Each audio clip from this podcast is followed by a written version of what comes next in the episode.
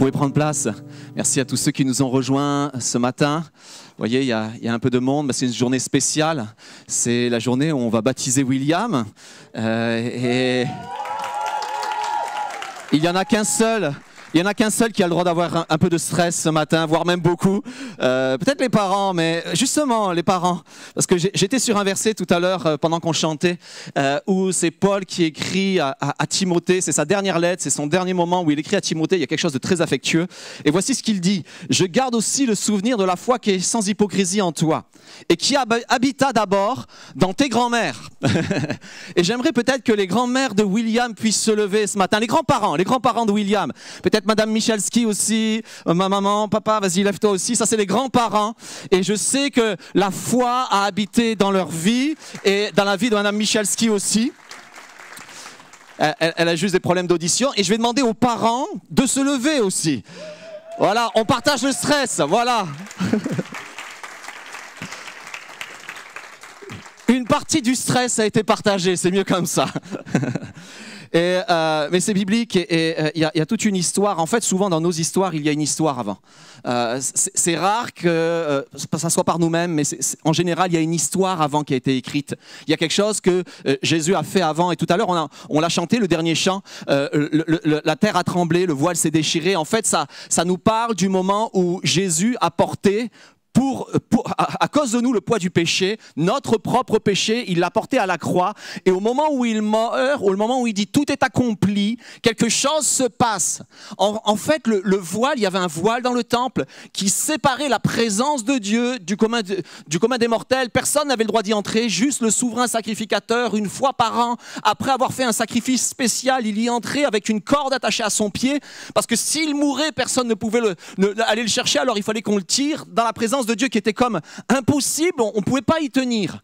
Mais Jésus nous a donné libre accès maintenant. Libre accès à sa présence. Et, comme je, le dis souvent, vous savez, c'est un de mes leitmotifs et je voudrais que vous souveniez de moi avec cela, c'est que sa présence, c'est la grâce. Sa présence, c'est la grâce. C'est immérité. C'est Jésus qui nous l'a accordé et nous permet d'y entrer. Alors euh, ce matin, voilà, je vais te poser quelques questions, William. Mais c'est pas un examen. C'est, c'est pas un examen. C'est pas un concours qu'il passe. C'est pas un examen. Je voulais juste savoir pourquoi aujourd'hui, alors pas juste aujourd'hui le, 4 juillet. Non, c'est on est combien? Le 4 juillet? Les 4, c'est la fête nationale aux États-Unis. Mais c'est euh, euh, pourquoi aujourd'hui tu veux te faire baptiser? Qu'est-ce que le Seigneur Jésus a fait dans ta vie? Et maintenant, je me tais. Je te laisse un peu plus la place. Il ah, n'y a pas de souci. voilà. Bah, salut tout le monde. Alors moi j'ai décidé de me faire baptiser aujourd'hui parce que euh, c'était le bon moment. Il y a des choses qui se sont passées dans ma vie pour que je prenne cette décision. Moi j'ai eu la chance euh, d'être né dans une, grande famille chrétienne, j'ai eu cette chance-là. J'ai donné mon cœur euh, quand j'étais tout petit, vers 9-10 ans. Voilà, je faisais mes prières le soir. les années passent. j'ai toujours la, la, relation avec le Seigneur, mais je ne l'intègre pas à 100% dans ma vie je l'intègre pas à 100%.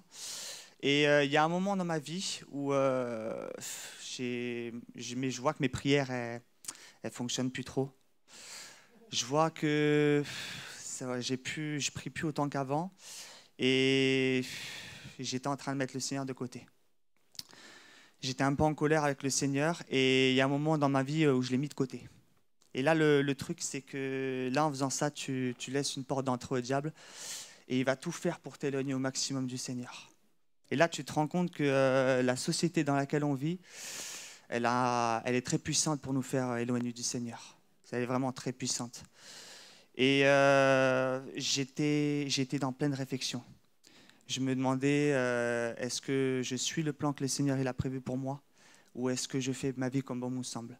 J'étais dans toutes ces réflexions comme ça. Et euh, il y a deux ans, j'étais encore dans ces réflexions comme ça. Et j'ai un frère qui m'appelle, un frère que je n'avais pas vu depuis euh, pas mal de temps.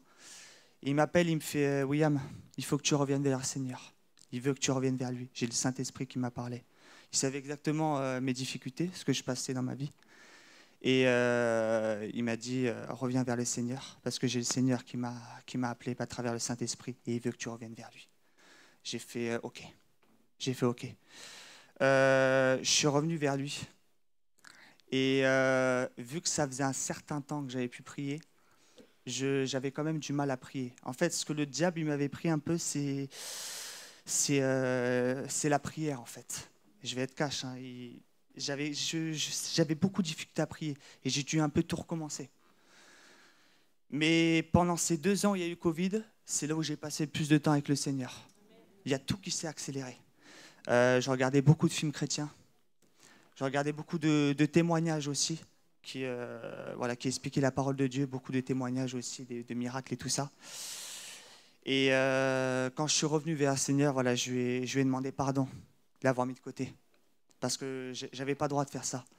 Il est trop intervenu dans ma vie. Il est intervenu beaucoup trop de fois et le prix qu'il a payé pour moi, il est beaucoup trop puissant pour que je ferme les yeux. Et je vais vous parler quelques de mes interventions, on va dire euh, les plus critiques. Ma première, c'est euh, quand j'étais au lycée. J'étais en, j'étais en seconde. J'ai, voilà, je, mon père, il me dépose. Il me dépose et je, donc je traverse près d'un passage piéton. Donc je regarde pas de l'autre côté, hein, parce que les, les, si vous voulez, les voitures, le sens, il est comme ça. Moi, je regarde pas de l'autre côté. Et euh, j'ai un énorme scooter qui me, qui me tape la jambe ici. Et euh, l'impact, il est tellement puissant que je fais plusieurs... Euh, je, fais un, je, fais, un mètre. enfin, qu'est-ce que je fais pas un mètre? Je fais plusieurs mètres de vol. Et je pensais que c'était la tête qui avait tapé. Mais c'est que, le, que ici. Et il y, a les, euh, y a, y a les pompiers qui arrivent et tout ça. On va à l'hôpital Saint-Georges, ils font les examens. Et euh, je savais que ma, jambe elle était en miettes. Hein. Mais euh, pourtant, j'avais rien eu. Aucune fracture. J'avais rien eu. Et j'ai fait plusieurs mètres de vol. Mon père, il était là, je peux vous dire, j'ai fait plusieurs mètres de vol. Le truc, c'est que la veille, j'avais prié au Seigneur, je me rappelle, hein. je lui avais demandé, Seigneur, je ne sais plus si tu es présent dans ma vie je ne sais plus trop si tu existes. Et le lendemain matin, j'ai ça. Le lendemain matin, j'ai ça. Et alors ensuite, celle-là, mes parents, ils sont pas au courant, ma famille n'est pas au courant. j'ai eu, un, j'ai eu un, un gros souci. J'ai eu un souci il y a un an. Il y a un an. J'ai fait un accident avec la voiture. Mes parents sont pas au courant. ouais, j'ai fait un accident avec blessé. Le truc, c'est que euh, j'avais pas fait le contrôle technique. Le truc, c'est que j'avais pas fait le contrôle technique. Et euh, j'étais en tort. Et euh, c'est avec blessé. Et là, je suis dans une situation très, très compliquée. Je suis dans une situation très compliquée. Parce que, euh, bon, le mec, il avait, une jambe. je voyais que sa jambe, elle se relève plus. Et je savais que j'allais payer très cher, là. Là, je savais que j'allais vraiment payer très cher les dommages collatéraux. On devait, euh, voilà, il y avait les témoins et tout ça, on devait appeler la, police. Mais finalement, on est allé direct à, l'hôpital Saint-Roch. J'ai eu coup de bol. Hein. On est passé les premiers, il n'y avait personne. 15 euh, minutes après, il y avait 300 000 personnes qui arrivaient. Je sais pas si... C'est le Seigneur qui était en train d'intervenir. Et je fais le calcul. Et ce que je vais devoir payer, c'est très très cher. C'est très très cher parce que l'assurance, là, elle n'intervient pas là. Et en plus, je suis en tort et c'est avec blessé. Et là, c'est la galère. Et là, j'ai pris le Seigneur. J'ai pris beaucoup. J'étais rentré très tard le soir. J'ai pris beaucoup. Et je dis, Seigneur, interviens. Parce que c'est une situation que je contrôle pas là. Là, c'est une situation que je ne contrôle plus. Et le temps, il passe. Le mec, il sort. Et euh, il me fait euh, Bon, ben, William, moi j'ai signé euh, comme quoi c'est moi qui étais tombé en scooter. Ça aurait pu être plus grave, mais c'est moi qui ai signé comme quoi je suis tombé en scooter. J'ai fait Je sais pas quoi dire, je m'attendais pas du tout à cette réponse en fait. N'importe qui à sa place aurait m'aurait fait payer, aurait fait mettre l'assurance et tout, et ça. Et, j'ai remercié le Seigneur parce qu'il était intervenant en direct dans une situation critique. Et j'ai payé très, très, très, très, très, très peu par rapport à ce que je devais payer. Et si vous remarquez, quand on fait une bêtise ou quand on fait une erreur, Dieu, il intervient, mais tu vas quand même, tu vas quand même payer un peu les conséquences de tes actes. Ce qui est un peu normal. Tu vas quand même payer un peu ce que tu as fait. C'est tout à fait logique. Euh, ensuite, je vais pas tout dire parce que mes parents ils vont faire une crise cardiaque sinon. Mais ça là c'est pas mal parce que c'est il y a trois mois, trois mois, quatre mois. Je, suis à la bourre, je suis à la bourre. Je commence de nuit, quand je travaillais à Carrefour, je commençais de nuit. Je suis à la bourre, je pars euh, speed, speed. Et euh, y a, vous voyez le grand, grand, grand carrefour vers Sainte-Marie, où il y a la station pétrole. Euh, moi, si vous voulez, j'ai fait vite le calcul, j'ai cinq feux à me taper. Et là, j'ai l'autoroute, à 20 mètres. Mais il y a deux sens interdits. Je fais deux sens interdits, je fais feu rouge. J'ai pas de bol, hein. il, y a les, flics qui me voient. Ils voient, ils en perdent pas une miette. hein. Ils en perdent pas une miette. Et donc, euh, je savais pas qui me poursuivait. Il me- Non, mais- J'ai dû m'arrêter à, j'ai dû m'arrêter à Nice Nord. Et je savais, là je pensais, là j'étais mort parce qu'il me reste que 9 points.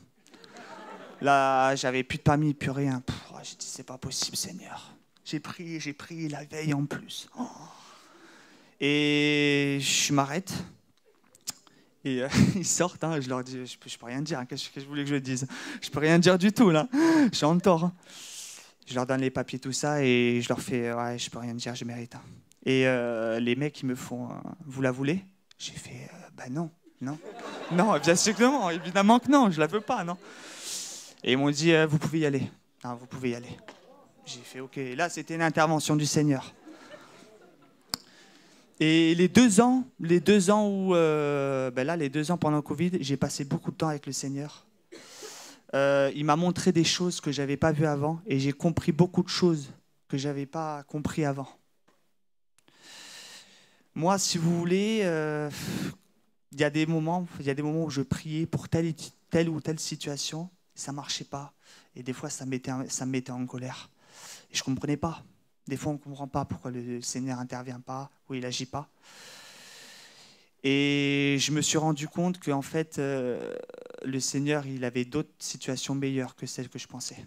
Parce que moi, j'étais tellement convaincu par une situation que je voyais pas en fait la situation sous les yeux. La solution, elle était sous, sous mes yeux. Mais j'étais tellement entêté que ce soit une autre situation qui soit meilleure pour moi que je voyais rien. Je voyais rien. Et j'ai mis un certain temps à le comprendre. J'ai mis un certain temps à le comprendre. Et euh, quand je priais aussi, je disais toujours au Seigneur, euh, Seigneur, euh, je veux suivre le plan que tu as prévu pour moi, mais est-ce que j'en suis capable? Est-ce que je vais réussir? Je doute pas de toi, mais je doute de moi. Est-ce que je vais réussir? Est-ce que je vais réussir? Et au fond de mon cœur, il je n'ai pas entendu sa voix, mais au fond de mon cœur, il me disait qu'il serait là avec moi pour me relever et qu'il va m'aider à me donner les meilleures solutions, m'aider à prendre les meilleures décisions dans ma vie. Et j'adore cette phrase, mais vous savez, Dieu ne joue pas au dé. hein. Et ça veut tout dire. Ça veut tout dire.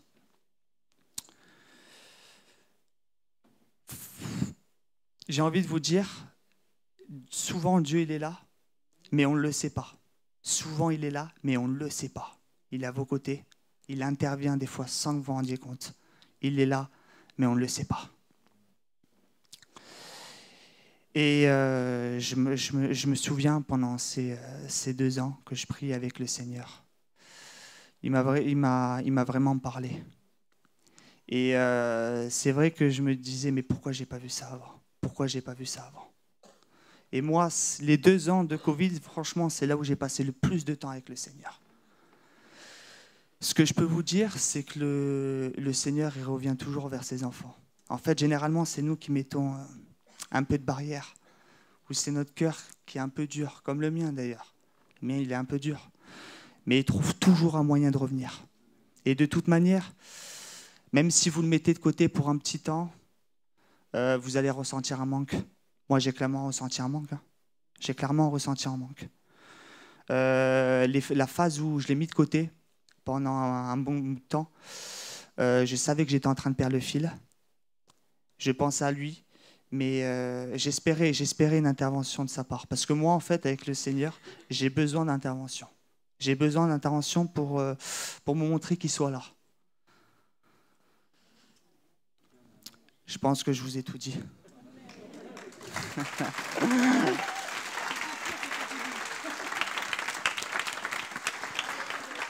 Pour ceux qui ne le savaient pas, William est bavard. Mais en fait, on ne le savait pas non plus, nous.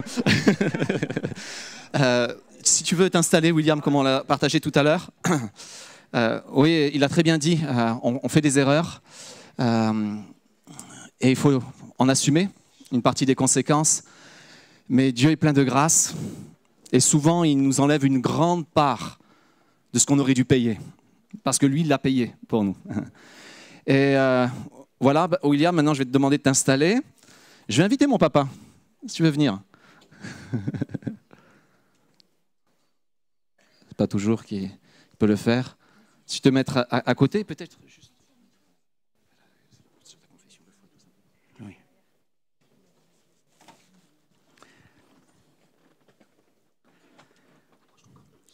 Avance, avance bien. Voilà, William, tu as rendu témoignage de la gloire de Dieu dans ta vie. Bien sûr, Et tu veux continuer à le suivre jusqu'à ce qu'il revienne. carrément. C'est bien. Sur ta confession de foi, nous te baptisons au nom du Père, du Fils et du Saint-Esprit.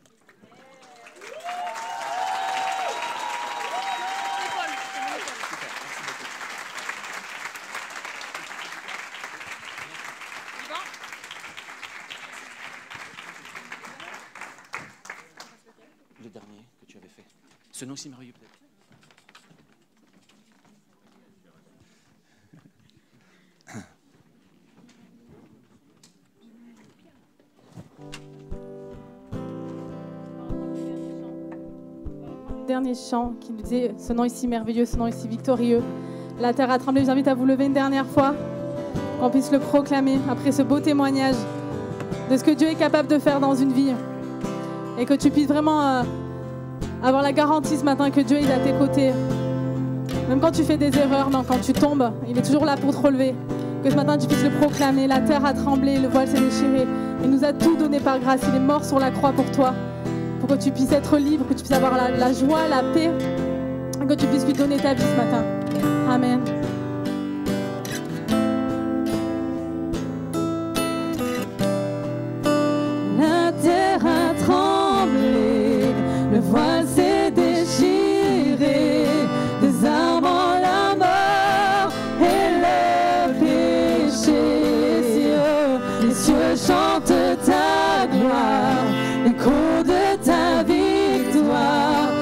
Car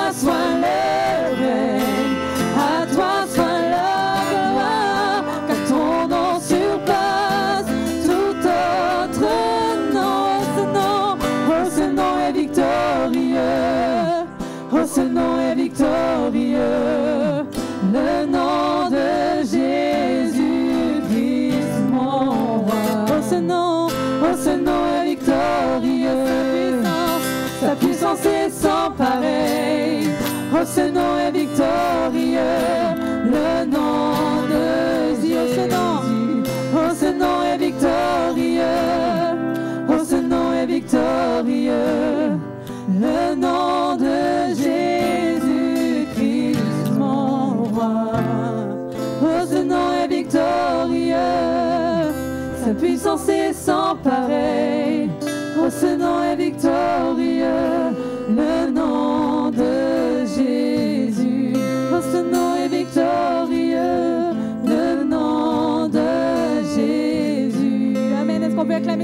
Ce matin?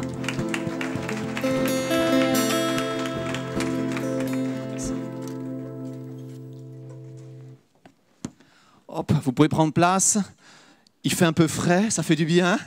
Je m'inquiétais un peu de la journée parce que s'il faisait chaud, euh, les clims ne sont pas suffisantes euh, pour refroidir. Puis non, ça va, il y a un petit courant d'air, on, est bien. Et euh, il n'y en a qu'un seul qui a eu chaud, c'est William. L'eau était vraiment chaude.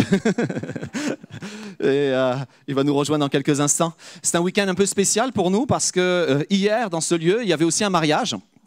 Paul et Cécilia, un, je- un jeune couple de l'église euh, euh, s'est marié. Donc c'est vraiment un, un- week-end de joie, un week-end de, réjouissance. Et aujourd'hui avec William, c'est vraiment une grande joie. Euh, on, était ensemble pour préparer ce baptême et on, discutait. Et il me disait, est-ce que je vais le partager Ça, je dis, oh, je sais pas, de partager. Ouais, William, il est allé. Le choc des parents. Mais ça va, il a, vraiment bien partagé, il a vraiment montré comment, comment le Seigneur est intervenu et comment le Seigneur fait grâce. Et euh, il y a 15 jours de cela, euh, c'était plus ou moins la fête des pères, si je ne me trompe pas, c'était il y a 15 jours. Et euh, j'avais partagé justement un message sur, sur le fait que l'Église avait besoin de pères, pères physiques, pères spirituels. Et on avait terminé ce message avec la vie d'un homme un peu particulière parce qu'elle est, elle est courte quand on nous est relaté, c'est la vie d'Étienne. Étienne justement qui veut dire couronner et Dieu veut couronner les pères, c'était un petit peu aussi mathématique. Et Étienne va, servir et, va, vivre une vie euh, extrêmement euh, rapide. En tout cas, euh, on, va voir son témoignage et il va être le premier martyr de l'Église. C'était un petit peu spécial de partager la, fête des pères sur cela, mais il y avait vraiment un message pour les pères. Et je vais continuer le récit en fait avec un homme qui s'appelle Philippe. Et le titre de mon message ce matin, c'est Une vie qui change les vies. C'est- une vie qui change les vies. C'est pas la thématique de, Goldman, hein, vous savez, changer la vie pour ceux qui sont qui ont mon âge. Euh, il y en a quelques-uns, la cinquantaine, oui, non, peut-être pas. Et euh, une vie qui change les vies. Et hum, la, vie de Philippe, c'est beau de, voir cela, c'est que euh, dans Acte 6, il y a un problème dans l'Église, il y a des choses qui se passent mal. En, fait, l'Église grandit vite et il y a un problème de, prendre soin des gens, il y a un problème de, négligence, les veuves sont négligées et il va, émerger en fait l'idée des diacres, en tout cas la pensée de se dire, bon, on va positionner des hommes pour cela. Et, ces hommes qui étaient destinés à servir aux tables, mais servir aux tables, ça ne veut pas dire distribuer la nourriture, mais c'est c'est s'occuper de, tous les biens que les gens apportent pour que les autres puissent en bénéficier. C'est d'être équitable, c'est d'être juste, c'est d'être droit, euh, euh, c'est euh, euh, euh, c'est d'être sensible, c'est toutes ces qualités-là. Et on voit dans ce temps où il y a une crise émerger sept personnes, sept hommes, dont Étienne, puis un autre Philippe, et, tout de suite après, il y a un récit sur ces deux hommes-là, sur Étienne et sur Philippe, et, la Bible insiste sur eux. Et j'aimerais qu'on puisse regarder un petit peu à ce texte-là, et donc on, on- sait que Étienne va mourir, il va être le premier martyr, il va, il, va voir le ciel s'ouvrir, et, et un jeune homme qui s'appelle Saul, qui va devenir le, le plus grand persécuteur de l'Église, qui va prendre le nom de Paul de Tarse plus tard, va, va, va, euh, va euh, apporter son suffrage à la mort d'Étienne. Il va voter pour la mort d'Étienne, parce qu'en fait, la- mort d'Étienne va être un vote, et, Paul va lui- lui-même va voter. Il va dire qu'il va apporter le caillou qui dit qu'il condamne à la mort, qui condamne à mort Étienne. Et, Paul, à partir de ce moment-là, avant qu'il s'appelle Paul, il s'appelle Saul, il va persécuter l'Église de façon euh, euh, assez intense. Ça va être la première persécution de l'Église. Premier temps difficile dans l'histoire de l'Église. Le, chapitre 8, verset 3 nous, nous que Paul ravageait, Saul ravageait l'Église. Il pénétrait dans les maisons, en arrachait les hommes, les hommes et les femmes et les faisait jeter, pardon, et les faisait jeter en prison. Un contexte compliqué, un contexte de persécution. Jusqu'à présent, l'Église avait vécu des moments d'opposition, mais là, c'est vraiment euh, nouveau. Ils, ne peuvent plus se réunir, ils ne peuvent plus être ensemble. Euh, le texte nous dit qu'ils vont être dispersés. Euh, les seuls qui vont rester à Jérusalem, ce sont les douze apôtres. Tout le reste, toutes les autres personnes vont être dispersées. Et même ceux, justement, qui s'occupaient des veuves, qui s'occupaient des pauvres, comme Philippe, va, vont être dispersés. Et mon premier point ce matin, c'est que la crise peut être une opportunité. Parfois, on voit la crise, et, vraiment, je bénis le Seigneur de ce que William a apporté, sur le fait que dans ce temps de Covid, ça a été une opportunité pour lui. Et, la crise pour nous, et je ne veux pas vous... euh, je, vais peut-être être un oiseau de mauvaise augure, mais elle n'est peut-être pas finie encore. Il est possible qu'elle ne soit pas encore finie. Merci Seigneur pour le temps que, que, que l'on peut passer ensemble. Et, et c'est vraiment une grande joie de se retrouver tous ensemble, d'être un peu proches les uns des autres pour la première fois depuis maintenant euh, 16 mois. C'est la première fois que ça se passe où on peut être assis les uns à côté des autres, même si on porte encore les masques.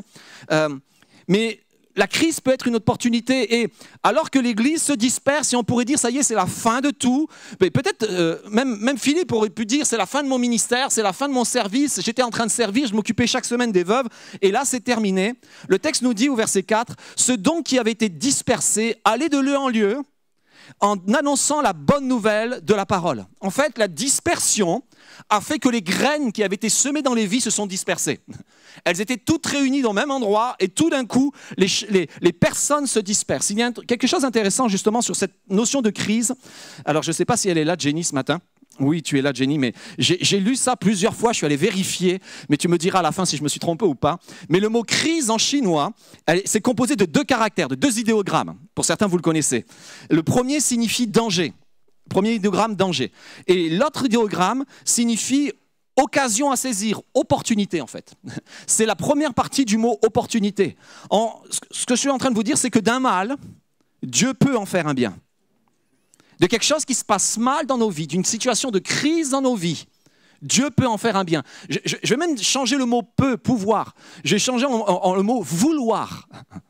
D'un mal, d'une crise, d'un danger, Dieu veut faire quelque chose de bien. Dieu veut le transformer en bien. C'est ce que Dieu fait, c'est ce que Dieu, c'est ce que, c'est ce qui est sur le cœur de Dieu. Vous savez qu'il y avait- des textes que j'ai prêchés il y a quelques mois de cela, sur même sur le mot tentation. Sur, il y a un mot tentation qui est qui- est traduit pour nous, vraiment pour, dans l'idée de nous faire tomber, de nous faire chuter. Et un texte dit dans la Bible que Dieu transforme ce mot-là en mot épreuve, pérasmos, mais pour nous fortifier, pour nous faire grandir. Il est celui qui change la chose qui devait nous faire tomber en une chose qui nous fait grandir. Et les crises, effectivement, mon premier point, c'est que les crises peuvent être une opportunité. Et pour nos vies, pour chacun d'entre vous, et peut-être c'est le moment de se poser et de se questionner sur qu'est-ce que je fais de ma vie? Est-ce que si ce que je suis en train de faire s'arrête, ma vie s'arrête? Est-ce que ce que je fais m'identifie ou c'est autre chose qui identifie ma vie? Deuxième point, la palisse n'aurait pas dit mieux. Dieu se serve de ceux qui servent. Pardon, Dieu se sert de ceux qui servent. Je vais faire quelques petites fautes ce matin. Mais Dieu se sert de ceux qui servent. Comme je vous l'ai dit, tout à l'heure, on parlait des diacres. Ces diacres, c'était les, les bénévoles de Porteurs d'Espoir il y a 2000 ans. Il y, a, une semaine de cela, on a fait le grand pique-nique à Porteurs d'Espoir. Euh, c'était magnifique. On était une trentaine de bénévoles. Euh, c'était beau, c'était beau de voir euh, toutes ces personnes qui étaient là et qui servaient. Mais je veux juste vous encourager à vous dire que Dieu se sert de ceux qui servent. C'est d'eux dont Dieu se sert. Parfois, nous on dit Dieu sert-toi de moi, mais et je veux vous encourager, ch- ch- chaque personne. C'est pas un message de condamnation ce matin, comprenez? Et c'est pour ça que je vous parle de grâce. Le cœur de mon message est la grâce. Si vous me connaissez, vous savez que je- c'est que- c'est quelque chose qui est là. Pourquoi? Parce que Dieu m'a fait tellement grâce que je ne peux pas, que je ne peux que faire grâce. Mais tout ça pour vous dire aussi que Dieu se sert de ceux qui servent. Et si tu as à cœur que Dieu se serve de toi, sers-le. Même dans des choses qui peuvent sembler insignifiantes. Il servait aux tables, il s'occupait de donner à manger, de, répartir les ressources pour les veuves. C'était leur rôle dans l'Église, un, un rôle limité, un rôle qui était là. Mais lorsque la dispersion a pris place, la vie de, Philippe ne s'est pas arrêtée. Il a, il a continué à, à faire ce qu'il faisait. Et en fait, servir, ce n'est pas une fonction, c'est un style de vie. Tout à l'heure, quand vous, étiez, êtes garé, vous avez peut-être vu quelqu'un qui était dans le parking. Je sais qu'il déteste cela, mais c'est pas grave, il est où, Monsieur Franco? Euh, Je le vois pas. Il est là-bas. Mais Monsieur Franco, je ne dirais, ouais, je peux dire son âge parce que c'est un monsieur, c'est pas une dame. Donc il a un peu plus de 80 ans, si je me trompe pas, c'est ça, 85 ans. Et, euh, et, et- il sert dans le parking. Et je, je- c'est pas là pour nous condamner, c'est juste là pour honorer. Et pour ceux qui le connaissent, M. Franco, comme son épouse, ce sont des gens qui ont. C'est un style de vie. c'est pas une fonction, c'est un style de vie. Beaucoup parmi nous ont été des ados avec M. Franco. Et on, est ici. Combien ont, été ados avec M. Franco Quelques-uns là? Voilà, on, on est quelques-uns, il y en a aussi derrière. On est quelques-uns à l'avoir été. C'est un style de vie qui change les vies, qui touche les vies, qui impacte les vies. Et, si tu veux que ta vie ait un sens, sers le Seigneur. Sers le Seigneur. Elle va, elle va impacter les vies au-delà de ce que tu penses. Et même quand tes fonctions s'arrêtent, tu t'arrêtes pas d'être qui tu es. tu peux pas t'arrêter d'être qui tu es. Je, je- vous rappelle, juste il y a maintenant presque un, peu plus d'un mois, on a, on a perdu notre ami Dominique, euh, qui était un, pilier dans l'Église et qui a le service faisait partie intégrante de sa vie.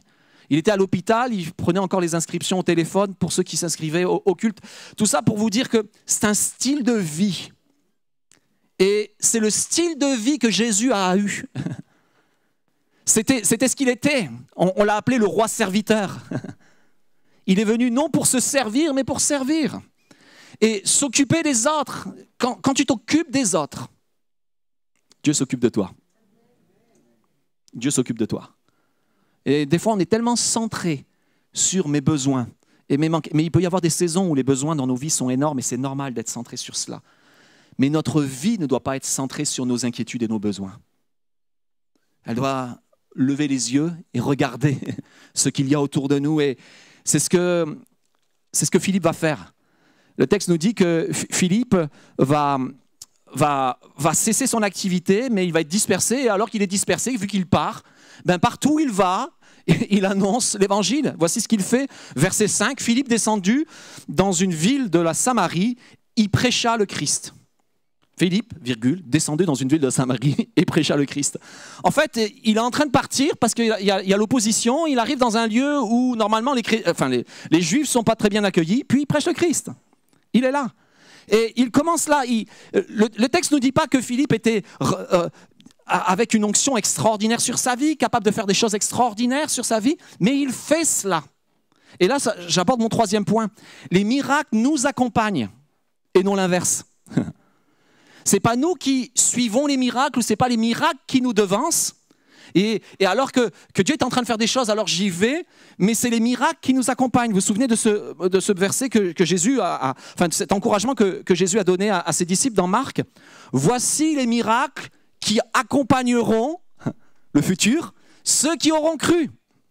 En fait, à partir du moment où, où tu crois, où il y a quelque chose qui se passe dans ta vie, que tu as à cœur de servir les autres, que tu, que tu as vécu une relation, parce que regardez ce qu'il va prêcher, il va prêcher le Christ. Il va pas prêcher une nouvelle religion, il va pas prêcher des, choses euh, euh, mystiques ou quoi que ce soit, il va prêcher celui qui l'a rencontré. Le Christ, il prêche le Christ, il va en Samarie, simplement là où il est, et qu'est-ce qui se passe? Les miracles l'accompagnent. Nous, parfois, on dit, Seigneur, allez, que, que les miracles soient là, et alors euh, tu vas donner autorité à ma parole. Non, non, non, non. Va, commence, et les miracles t'accompagnent. On attend les miracles avant de faire quelque chose, mais en fait, c'est l'inverse. C'est alors que tu fais que les miracles arrivent. Sinon, tu pourrais pas le vivre. Tu pourrais pas le vivre. Vous savez que j'aime beaucoup Porteur d'Espoir, d'autant plus que c'est mon épouse qui, en a la charge. Mais juste, je vous le dis parce qu'en fait, ça a été tellement de miracles cette année. Tellement de miracles. Comme je vous l'ai dit, on se posait la question, on savait qu'on allait partir, on se posait la question, est-ce qu'on fait l'épicerie solidaire? C'était vraiment un casse-tête en disant, on part, est-ce qu'on lance ce projet-là? On ne savait pas ce qui allait se passer, on le lance et juste arrive la crise, une vague de gens euh, euh, avec d'immenses besoins commence à arriver, l'épicerie répond, euh, l'aide alimentaire répond, et on se dit, mais on n'a pas l'argent, on n'a pas l'argent pour tout faire, c'est pas possible. Et, à ce moment-là, tout d'un coup, alors qu'on le fait, le ciel s'ouvre, les, les- les ca- les caisses de l'État s'ouvrent. Il faut vraiment que le ciel s'ouvre pour que les caisses de l'État s'ouvrent. On, est d'accord pour ça. Il faut vraiment qu'il y ait une, ré- une révélation divine pour que quelque chose se passe à ce niveau-là. Et, là, tout d'un coup, des, des petites subventions qu'on commençait à recevoir, ça commence à tomber, et tac, et tac, et tac, et tac. Et là, je, je le dis parce que la semaine dernière, peut-être je l'annonce en primaire, ils ne le savent pas, mais encore la semaine dernière, Solange remplissait un dossier, elle a passé toute la semaine à remplir un dossier. Finalement, elle, a- elle appelle la femme en disant, bon voilà, ça, ça y est, j'ai envoyé mon dossier. Elle me dit, mais vous en faites pas, je ne l'ai pas encore reçu, mais il y a 7000 euros pour vous déjà. Juste, juste pour vous dire qu'alors que tu fais les choses, les miracles t'accompagnent. Si tu attends les miracles pour que tu fasses les choses, tu peux attendre très longtemps. Mais très, très, très, très longtemps. Mais Dieu te dit, vas-y, va avec la force que tu as, même si tu te sens pas capable, même si tu te sens si petit, même si tu te sens indigne, le message que tu portes, il est plus grand que toi, c'est Jésus. C'est Jésus.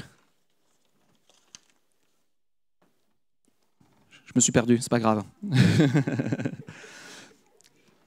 En- fait, je dois porter des lunettes, mais j'hésite encore. Eh oui, vous allez tout savoir. Je, je- je- je repousse l'échéance inéluctable qui fait que ça devient vraiment indispensable. Hier, j'ai eu beaucoup de soucis avec mes notes à cause du fait que je portais pas mes lunettes. Et on, on- on est porteur en plus du- d'une bonne nouvelle au milieu d'un monde qui n'a que des mauvaises nouvelles. Qu'on porte, le message, il est extraordinaire, c'est Christ. Et, et- et verset 13, il nous dit que c'est la bonne nouvelle du royaume de Dieu et du nom de Jésus-Christ. Les gens ont soif, moi je crois, d'entendre une bonne nouvelle. Et on porte ce message, une bonne nouvelle. Au milieu de, de monde où, quand tu allumes la télévision, quand tu lis les journaux, c'est rarement des bonnes. Et vous savez quoi, même, même quand il y a des bonnes, les gens sont plus friands de mauvaises nouvelles, ça fait plus vendre. Donc, euh, et, nous sommes porteurs d'une bonne nouvelle. Quatrième petit, point, je vais avoir plusieurs petits points, mais vous allez suivre, j'espère. Ce qui est devant nous semble toujours plus grand que nous. Ça semble toujours plus grand, ça semble toujours impossible.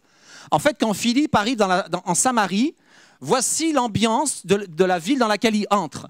Il y a un homme qui s'appelle Simon, le magicien, et le texte nous dit au verset 9, il se disait quelqu'un de grand. C'est-à-dire que Philippe arrive, mais il y a déjà une place qui est occupée par quelqu'un qui se dit qu'il est grand. Et, le mot grand en grec, euh, pour les jeunes, ça va leur parler, c'est méga. Tu arrives dans un lieu, puis tu as une méga personne, méga impressionnante, méga étonnante, parce que le texte nous dit qu'il il avait une sorte de pouvoir magique. En fait, il était, il en train d'étonner les gens, et les gens, face à ce qu'il faisait, du plus grand, du plus petit jusqu'au plus grand, il nous a dit, ils s'attachaient à lui, il disait, celui-ci a la puissance de Dieu, appelée la grande, la méga la méga. Il était, il, était, il, avait, il avait ce, il avait, il portait cette réputation de grand, de méga, mais en plus il faisait des méga choses. Et je sais pas, Philippe, lui, c'est un nobody. C'est, personne. Il est juste été désigné pour remplacer quelqu'un. Il le fait. Il rentre dans un endroit où c'est tout. il y a des gens qui sont impressionnants, et pas juste des gens qui sont impressionnants. Ils font des choses impressionnantes. Et lui, il arrive avec son simple message, Jésus il prêchait Jésus, le Christ. Mais en fait, celui qui vit en nous est plus grand que celui qui vit dans le monde. Mais vraiment. Et dans ce texte, ce qui est, frappant, c'est que euh, le, méga, le grand, ne changeait pas la vie des gens. Ils étaient étonnés, ils, ils élevaient les autres en disant Waouh, celui-là, c'est Simon, le grand, le grand Simon. Waouh, il fait des grandes choses, il a la puissance de Dieu, la grande sur sa vie. Mais tout le texte nous montre qu'il n'y a rien qui changeait dans leur vie. Il n'y a rien qui changeait dans leur vie. Parce que vous savez, ce qui est important, ce n'est pas le méga, c'est le méta. Alors, je fais un petit jeu de mots, mais c'est important. Un jeu de mots grec, moi, c'est quelques les pasteurs qui font ce genre de mots, de jeu de mots. Ma fille dit souvent, tu as les blagues de pasteur, là, les blagues de pasteur, c'est pas terrible. Mais euh, c'est pas important le grand, c'est pas important le méga. Ce qui est important, c'est le méta. Le méta, c'est la transformation. C'est le mot pour transformation. C'est le mot qui a donné repentance. Parce que le méga n'a jamais amené les gens à se repentir, à changer de vie et à changer de mentalité. Ça les impressionne, ça les étonne. Et vous, pouvez lire le texte, acte 8, vous rentrerez chez vous, vous le lirez. Ils étaient impressionnés, ils étaient étonnés, mais leur vie ne changeait pas. Mais tout d'un coup arrive un simple homme, Philippe, un nobody que personne connaît, il faisait quelque chose ailleurs, puis là il se retrouve, parce qu'on l'embête, il se retrouve à passer par la Samarie pour aller plus loin. Et alors qu'il passe par la Samarie, il prêche juste le Christ, mais il prêche le méta, il prêche la transformation. Et ça donnait le mot, comme je dis, repentance. Repentance, c'est le mot métanoïa. Et des fois, on n'aime pas, certains n'aiment pas la traduction parce que ça veut dire changement de mentalité. Mais en fait, euh, euh, le, le, la Bible a été écrite, enfin, le Nouveau Testament a été écrit en grec. Et repentance, littéralement, c'est deux mots, c'est méta, changement, noia, pensée. Donc ça veut dire quoi? Changement de pensée. Ça veut dire repentance, ça veut dire que tu te poses des questions et, et tu te places devant Dieu et tu dis, c'est ce qu'a fait William. Seigneur, les choses ne vont pas dans ma vie, j'ai besoin d'être transformé, j'ai besoin d'être changé. Et, alors que tu, tu rencontres le Christ et alors que tu t'approches de lui, une transformation se fait. Et là, ce qui n'avait, alors que la population pour l'instant était juste étonnée, elle était juste stupéfaite, quelque chose va changer. Mais quand ils eurent cru à Philippe, qui leur annonçait la bonne nouvelle du royaume, de Dieu et du nom de Jésus-Christ, hommes et femmes, comme William, se firent baptiser. Quelque chose a changé. Le message a changé. Alors ne te laisse pas intimider par ce qui est méga, mais crois dans celui qui peut changer la vie des autres, parce qu'il a changé la tienne. Et tu peux changer, et tu peux amener un changement dans la vie des autres, à partir du moment où tu crois que Dieu a changé la tienne et que tu vis le fait que Dieu a changé la tienne. Cinquième point, il y a de la relève. En fait, c'est pas toi le sauveur. C'est pas toi le sauveur. Et, Philippe, le texte nous dit, il commence à faire ça, il baptise beaucoup de gens dans cette ville, peut-être même la plupart, euh, la plupart de, de, de, des personnes de la ville sont baptisées, même Simon. Simon le grand, le magicien qui a la puissance de Dieu la grande, lui-même se fait baptiser. Et il nous est dit, quand les apôtres qui étaient à Jérusalem apprirent que les habitants de Samarie avaient reçu la parole de Dieu, ils envoyèrent Pierre et Jean. C'est-à-dire, parfois dans la vie des personnes, on est là pour une étape dans leur vie. Mais c'est pas nous qui. On n'est peut-être pas appelé à, changer la vie des gens jusqu'au bout. On est appelé à, être de ceux qui, dans un moment de rencontre, dans un moment de contact, amènent ce qu'ils ont reçu de Dieu. Et je ne suis pas indispensable, je ne suis pas indispensable à Saint-Laurent-du-Var, la preuve c'est que je pars, mon épouse aussi. Nous ne sommes pas indispensables. Il y a toujours de la relève. Et il y a des choses que l'on a faites et il y a des choses que, que Pierre et, et, Jean vont faire.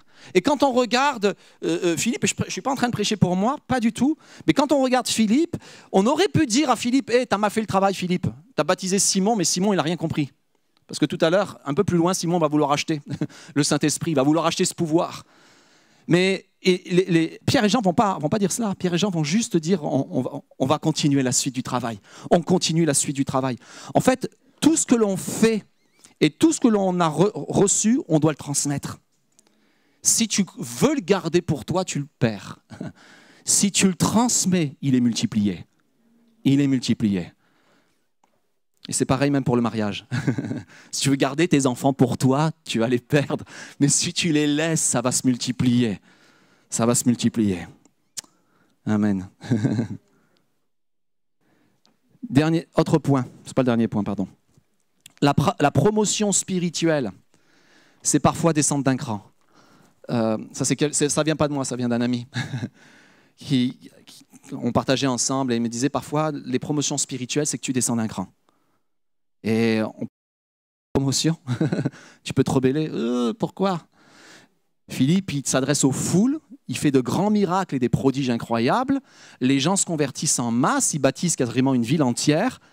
Puis tout d'un coup, un ange l'appelle. Et d'ailleurs, entre parenthèses, euh, l'ange l'a appelé, mais après qu'il se soit mis en route dans la vie. Des fois, si tu attends que l'ange t'appelle pour faire quelque chose, tu peux attendre longtemps. Mais alors que tu le sers, l'ange te parlera. Ça, c'est autre chose. Mais il est là, Philippe, et euh, il a servi auprès de grandes foules, grandes villes, miracles extraordinaires. Et tout d'un coup, un ange l'interpelle pour lui dire Tu vas aller dans le chemin qui est désert. En général, dans les chemins déserts, tu n'as pas de foule. C'est l'idée du désert, même d'ailleurs. le chemin désert, en plus, c'est le chemin qui descend de Jérusalem à Gaza, celui qui est désert. Il devait y en avoir deux. Il devait y avoir celui où il y a beaucoup de monde, puis il y a celui qui est désert. Et Dieu lui dit, tu vas aller dans celui qui est désert. Et je ne sais pas, mais peut-être moi, j'aurais levé le bras en disant, mais pourquoi je vais en arrière? Pourquoi tu m'amènes dans les petites choses? Alors que tout à l'heure j'en faisais des grandes, j'ai montré ma fidélité dans les grandes choses, puis dans les petites aussi. pourquoi je reviens en arrière? Pourquoi tu me ramènes à, des choses où je dois aller dans un chemin où il n'y a personne? Et attendre là, en se disant qu'est-ce qui va se passer? Et, parfois, comme je vous le dis, la promotion spirituelle, c'est descendre d'un cran. Et c'est pas gênant. C'est pas gênant de, de, descendre d'un cran. Ce qui est important, c'est d'obéir à ce que le Seigneur nous demande de faire. Un ange du Seigneur lui adressa la parole à Philippe, lève-toi, va du côté du midi sur le chemin qui descend de Jérusalem à Gaza, celui qui est désert. Et le, euh, le bout de phrase qui suit, il se leva et partit. Vas-y, fais-le. Just do it. Vas-y, fais-le. Et là, vous connaissez la suite. En fait, la suite est extraordinaire parce que Dieu, Dieu s'intéresse aux foules comme il s'intéresse aux individus. Et les individus, c'est la somme d'une foule, enfin la, foule, c'est la somme des individus, mais chaque individu est précieux aux yeux de Jésus. Et parfois, on, se dit, non, mais Seigneur, euh, euh, j'ai l'impression d'être un inconnu parmi tout le monde, mais détrompe-toi, Dieu te connaît parfaitement, il sait que tu le cherches, il sait que tu te poses des questions. Et, Dieu te cherche et il sait où tu te trouves. Ça, c'est mon septième point. J'en ai beaucoup de points ce matin, mais ce n'est pas grave, vous suivez quand même. Mais Dieu te cherche et il sait où tu te trouves. Et là, je, m'adresse à, à, tous les, intendants de leur propre vie ou de la vie d'autres personnes.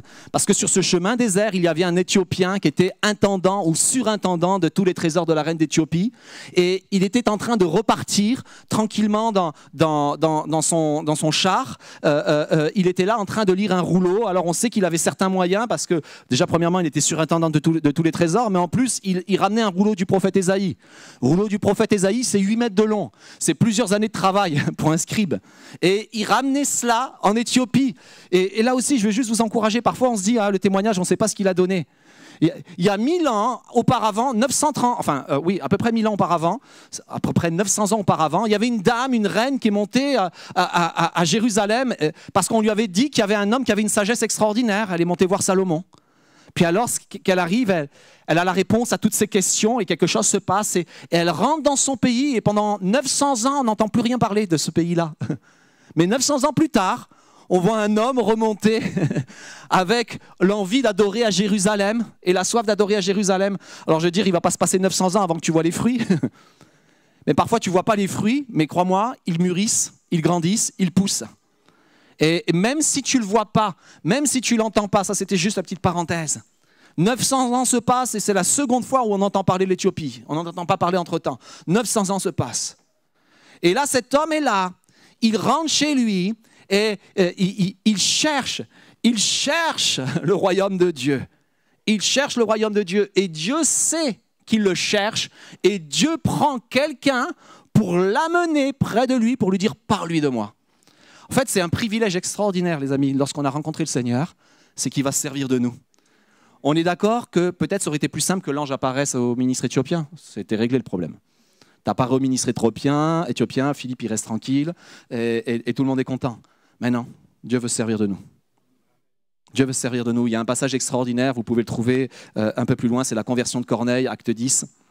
Ça, pour moi, c'est un- une des plus grandes révolutions, en fait, un, des plus grands changements dans l'Église. Et pareil, il y a un ange qui apparaît à Corneille, qui va lui dire, tu vas aller chercher un dénommé Pierre dans la maison de Simon, dans telle ville. Puis Pierre est dans la ville et, il a trois visions. Et alors qu'il comprend rien aux visions, Dieu lui envoie un ange, lui dit, bon, maintenant tu descends, il y a des messieurs qui t'attendent, si tu n'as rien compris, c'est maintenant que ça se passe. Et les amis, parfois ceux qui ont le plus de mal à comprendre, c'est nous, les chrétiens. C'est parfois nous qui avons le plus de mal à comprendre que Dieu veut se servir de nous. Un des livres que je préfère, le livre de Jonas, on, on montre souvent les images aux enfants, le poisson qui mange Jonas et tout ça, impressionnant. Mais le livre de Jonas, c'est le plus grand réveil de, de l'Ancien Testament, plus grand réveil. Une ville, une capitale d'un empire se convertit en l'espace de quelques jours, le plus grand réveil de l'histoire de l'Ancien Testament. Un chapitre pour le plus grand réveil, trois chapitres pour convaincre Jonas. Et à la fin, on ne sait même pas si Jonas a été convaincu. Est-ce qu'il est possible que Dieu ait du mal parfois avec ses propres enfants à les convaincre qu'ils veulent se servir de lui? On est d'accord que là aussi, il a envoyé un poisson pour manger Jonas, il aurait pu envoyer un ange, il aurait pu envoyer toutes sortes de choses, toutes sortes de personnes, mais il nous choisit, nous, qui sommes imparfaits, pour aller parler à des personnes qui ont besoin de le connaître. N'attends pas d'être parfait pour parler aux gens qui ont soif de connaître Jésus. Ils ont soif de le connaître, ils ne le savent pas, mais ils cherchent. Ils ne savent pas qui il est, mais ils le cherchent. Là, je voudrais m'adresser à tous ceux qui le cherchent aussi. Ce que, ce, que, ce que tu cherches, en fait, pour le trouver, ça demande de l'humilité. Et ça demande quoi? L'humilité de, de croire que quelqu'un d'autre l'a trouvé avant toi et qu'il peut te l'expliquer.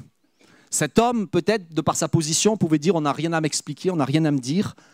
Mais Philippe était là et il marche. J'imagine qu'il devait marcher comme, comme ça, tranquillement. Puis, euh, euh, certainement, le, char le dépasse. Et alors que le char le dépassait, il entend l'homme euh, en train de lire le prophète Ésaïe. Pourquoi? Ben Parce qu'en fait, chez, les Juifs, lorsqu'on on lit un texte, on le lit à voix haute.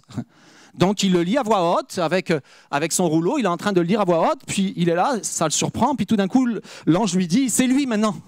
Vas-y, alors le, le char l'a dépassé, il se met à courir, il le rattrape. Alors vous imaginez la scène, il y en a un qui lit, puis il y a l'autre qui court à côté. Ça va, tu comprends ce que tu lis Et il dit non, je ne comprends pas. Mais comment je pourrais si personne ne m'explique Et euh, on n'est pas en train de vous expliquer Jésus, on est en train de vous présenter Jésus.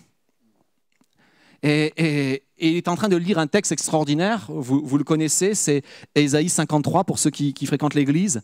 Il a été mené comme une brebis à l'abattoir, comme un agneau muet devant, qui, devant celui qui le tond. Il n'a pas ouvert la bouche. Dans son humiliation, son droit a été supprimé. Et sa génération, qui la racontera? Car sa vie a été supprimée de la terre. Et ça parle de quelqu'un qui vient et qui, prend, qui donne sa vie pour les autres. Et, et cet homme-là comprend pas ce qu'il est en train de lire, mais de qui parle-t-il? Puis la, la porte est grande ouverte. Il y a un boulevard pour partager ce que Jésus euh, euh, a, a fait pour chacun d'entre nous. Et mon dernier point, c'est que le royaume de Dieu, c'est aussi pour toi. Parce que je ne vous l'ai pas dit dans ce texte, ça va peut-être faire rire quelques-uns, mais cet homme, c'était un eunuque. Parce que certains dans, la, pour avoir de très hautes fonctions, on, on- on sélectionnait des hommes qui étaient eunuques. Euh, Ils n'avaient pas d'intérêt pour leur propre famille. C'était pour ça qu'on les sélectionnait. Comme ils n'avaient pas de famille à- auquel ils allaient peut-être léguer leurs affaires, donc euh, pas d'intérêt, peu de corruption. Et, euh, et du coup, on, on les prenait, on les mettait au plus grand poste. Et il y avait quelque chose de particulier, c'est que dans la loi de Dieu, les eunuques ne pouvaient pas faire partie de l'assemblée de Dieu, de l'assemblée des gens. Ils n'avaient pas le droit d'entrer. Et donc, quand le monsieur est allé à Jérusalem, on suppose qu'il est- qu'il s'est tenu à l'écart, qu'il est allé pour adorer, mais il ne pouvait pas rentrer. Il était loin, il était éloigné, mais il ne pouvait pas accéder. Mais il l'a quand même fait. Et tellement de gens dans ce monde croient que Dieu n'est pas accessible, que Dieu est, éloigné d'eux et qu'ils n'ont pas accès. Il est là, mais je ne pourrai jamais le toucher. Il est là, mais je ne pourrai jamais vivre la vie que j'aimerais vivre. C'est trop tard, c'est fini. Mais j'aimerais te dire que le royaume de Dieu est aussi pour toi.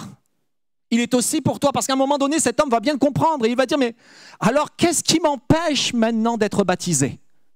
Qu'est-ce qui m'empêche? Il a compris que Jésus a brisé toutes les barrières. Et tout à l'heure, on a chanté ce chant.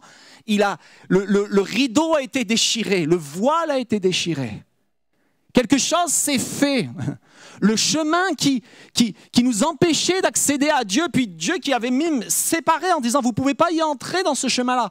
Votre vie est trop éloignée de la, main, de la- mienne. Vous ne pouvez pas y accéder. On, peut le trouver même dans la Genèse, cette pensée-là, où il y avait un jardin, le paradis, l'Éden, il était là, et après le péché de l'homme, Dieu a dit, maintenant c'est terminé, tu ne pourras plus y accéder. Mais on a une nouvelle extraordinaire, et j'ai une nouvelle pour tous ceux qui n'ont pas en- encore donné leur, leur vie au Seigneur Jésus, c'est que le Seigneur Jésus te donne l'accès. Il est le chemin, il est la vérité, il est la vie. Il n'est pas un chemin, il n'est pas une vérité, mais il est le chemin, la vérité, la vie. Il n'y a pas d'autres qui ont payé pour toi. Il n'y a pas d'autres qui, sur la croix, ont pris le poids de tes propres erreurs, le poids de tes péchés, le poids de, tout ce qui avait, de tout ce que ta vie a subi. Et ce poids-là est mort avec Jésus. Mais comme Jésus est ressuscité, il te donne accès à Dieu. Il n'y a plus rien qui t'empêche d'être enfant de Dieu. Plus rien ne peut t'empêcher. Alors il ordonna d'arrêter le char, tous deux descendirent dans l'eau, Philippe ainsi que l'eunuque, et il le baptisa. On va terminer en priant, si vous le permettez. Et j'essaie d'être le plus vaste possible. Oups, la vidéo qui se déclenche. Bonjour à tous. C'est pas grave, c'est les annonces. Bonjour à tous. Quelques annonces pour les Si tu peux baisser la sono, s'il te plaît, moi ça va la, la couper. Merci. seul- Super. C'est les petits problèmes techniques, ça arrive. Et merci pour tous ceux qui servent. Et, et- et depuis tellement longtemps à la technique. Seigneur, on, est là devant toi avec nos vies. Et je veux m'adresser d'abord à, tous ceux qui euh, te cherchent peut-être sans savoir qui tu es. Et qui sont sur le chemin de leur vie, qui rentrent. Et euh, ils n'ont peut-être pas reçu toutes les réponses à leurs questions, mais ils rentrent. Ils rentrent avec leurs questionnements, ils rentrent avec euh, leur, leur, leur, et des vies euh, avec tellement de points, avec tellement de choses qui ne sont pas encore réglées. Mais toi, Seigneur, tu, te tiens sur la route de leur vie et tu les interpelles. Et tu as interpellé ce matin, moi je crois, beaucoup d'entre nous. Et tu as interpellé beaucoup de ceux qui sont là et de ceux qui nous suivent en vidéo euh, ce matin. Et je te prie pour eux, Seigneur. Je te prie que rien ne les empêche de se donner à toi. Et j'aimerais juste redire que rien ne t'empêche de croire en Jésus-Christ. Il n'y a rien qui peut t'empêcher de croire en Jésus-Christ. Rien qui peut t'empêcher de croire. Et rien qui peut t'empêcher d'accéder et d'avoir une relation avec Dieu. Jésus a pris le poids de tout ce qui t'empêchait d'avoir une relation avec lui. Il s'est été cloué à la croix, il en est sorti victorieux afin d'avoir accès à toi. Et il te cherche afin que tu le trouves. Et je termine juste ce point de prière avec ce verset. Le texte nous dit que il reprit son chemin joyeux. Il y a quelque chose qui avait changé dans sa vie, d'interrogatifs, de questions, de, beaucoup de choses sur lesquelles il ne comprenait pas. Il est reparti joyeux.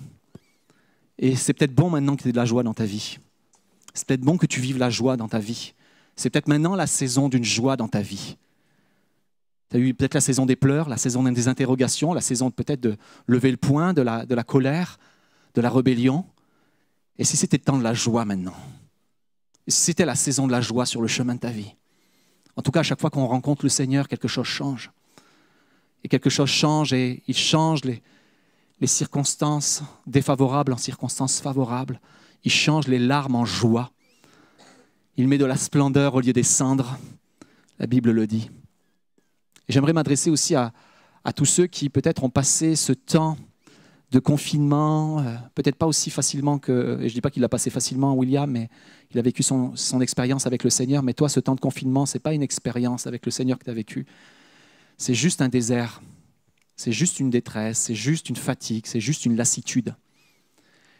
Et je- je veux que ce message ce matin, et je crois que Dieu l'a inspiré pour que ça t'encourage, que tu reprennes le cours de ta vie. Ta vie ne s'arrête plus au fait que tu ne fais plus les choses que tu faisais avant. Elle ne s'arrête pas là, ta vie. Elle, est, ce que tu es. Il y a quelque chose que tu es et, et- et Dieu t'appelle à être son serviteur, sa servante. Il appelle à partager ce que tu as sur ton cœur et à le commencer simplement, là où tu es. Et alors que tu le fais, tu vas être surpris de voir comment les signes, les prodiges et les miracles vont t'accompagner alors que tu ouvres la bouche, alors que tu sers les autres, alors que tu prends soin de celui qui est peut-être dans la tristesse, alors que tu prends un temps pour une personne qui passe un moment difficile, quelque chose va se passer pour cette personne. Et tu vas jouer un rôle dans ce changement. Et il n'y a rien de plus extraordinaire que d'avoir une vie qui change les vies. Rien de plus extraordinaire.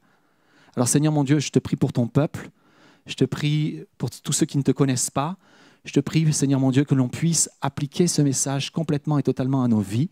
Et nous te remercions aussi pour William, qui a été un, un- témoignage magnifique ce matin de ce que tu as fait et de ce que tu fais encore aujourd'hui, malgré que parfois on, on peut se tromper, on peut faire des erreurs. Seigneur, tu n'es pas celui qui nous écrase, tu es celui qui nous relève. Au nom de Jésus, Amen et Amen. Que Dieu vous encourage et